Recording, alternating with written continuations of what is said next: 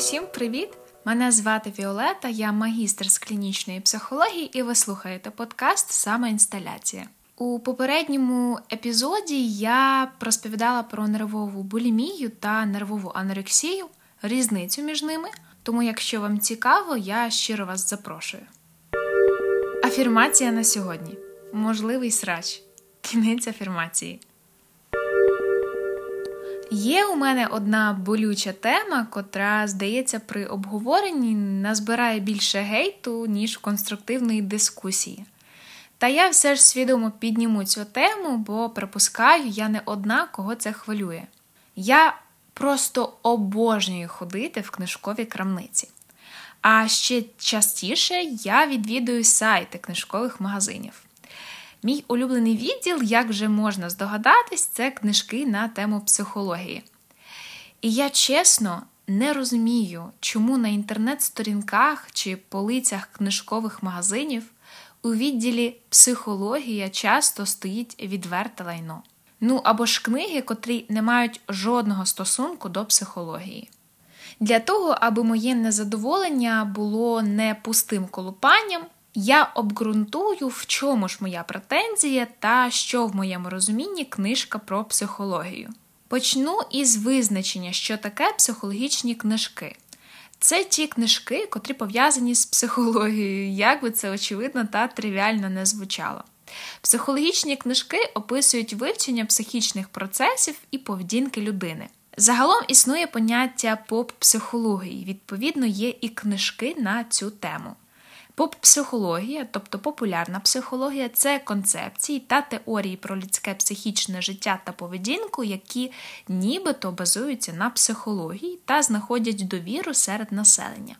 Термін поп-психолог використовують для опису авторів, консультантів, лекторів, публічних осіб, котрі широко сприймаються як психологи не через їхні академічні повноваження чи досвід, а тому, що вони створили собі такий імідж.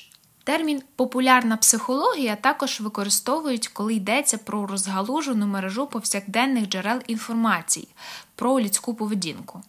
До авторів, котрі пишуть поп-психологію, відносять, наприклад, таких як Карнегі та Кові. Кожен з цих авторів не мають психологічної освіти чи психотерапевтичної практики. Вони мають одну спільну річ, яка, власне, підкреслить та пояснить мою претензію. Ці автори бізнесмени або спікери-мотиватори, тобто коучери. Особливо сильно мене тригерить книга під назвою Сім навичок надзвичайно ефективних людей, котра сама по собі є бізнес-книгою, а не книгою про психологію. У 2002 році журнал Forbes включив її до списку 20 найвпливовіших бізнес-книжок. А у серпні 2011 року вона увійшла в список 25 найвпливовіших бізнес-книг про управління за версією журналу Time. Проте це не заважає багатьом книжковим магазинам та видавцям називати цю книгу психологічною. На мою думку, це робиться з двох причин. Перша це неосвіченість, тобто неграмотний підхід до визначення категорій книг. А друге це просто маркетинг, тобто спосіб краще продати книгу, запхавши її у відділ про психологію. Я не буду розвивати ці два припущення, адже нічого не петрую у книжковому бізнесі. Тут мені радше важливо донести та пояснити, що книги поп-психологічні чи взагалі не психологічні повинні мати окрему підкатегорію. До Кові та Карнегі можна так само віднести авторку Луїзу Хей та зараз дуже популярну її збірку Станьте щасливими за 21 день.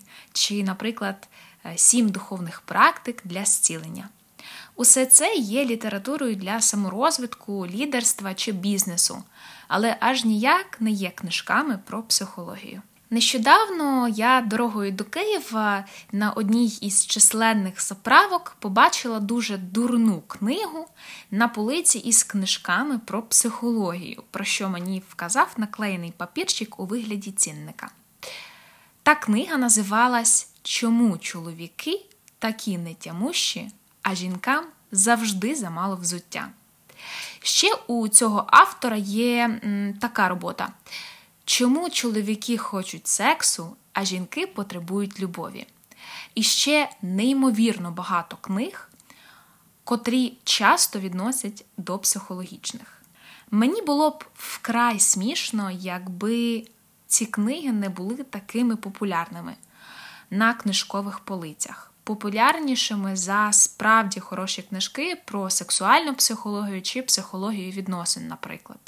Тут ще хочу зазначити, що такі книжки, як попсихологічні чи псевдопсихологічні, потрібні.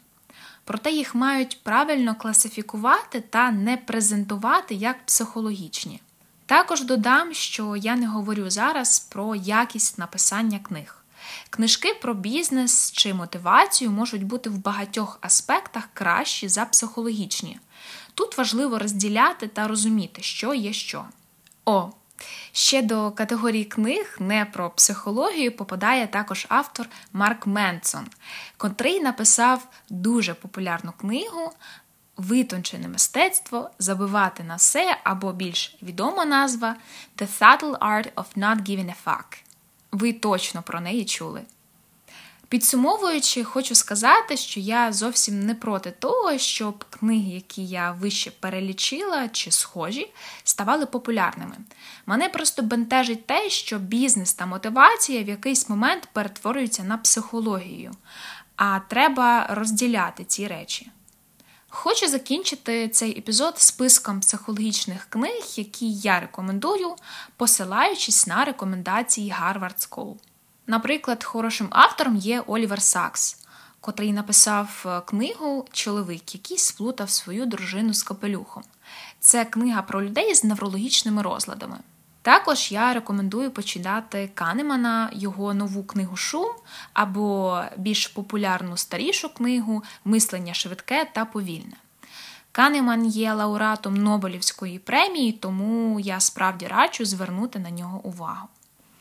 Також раджу почитати книгу визнаного експерта в галузі депресії Марка Волина, котрий написав книгу It Didn't Start With You How Inherited Family Trauma Sharps Who We Are and How to End the Cycle про трансформації травматичної спадщини, що передається в родинах поколіннями.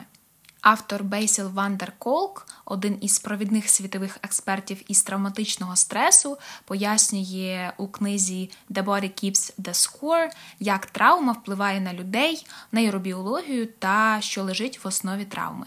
На кінець також раджу вам почитати книги Стівена Пінкера, котрий займається експериментальною психологією.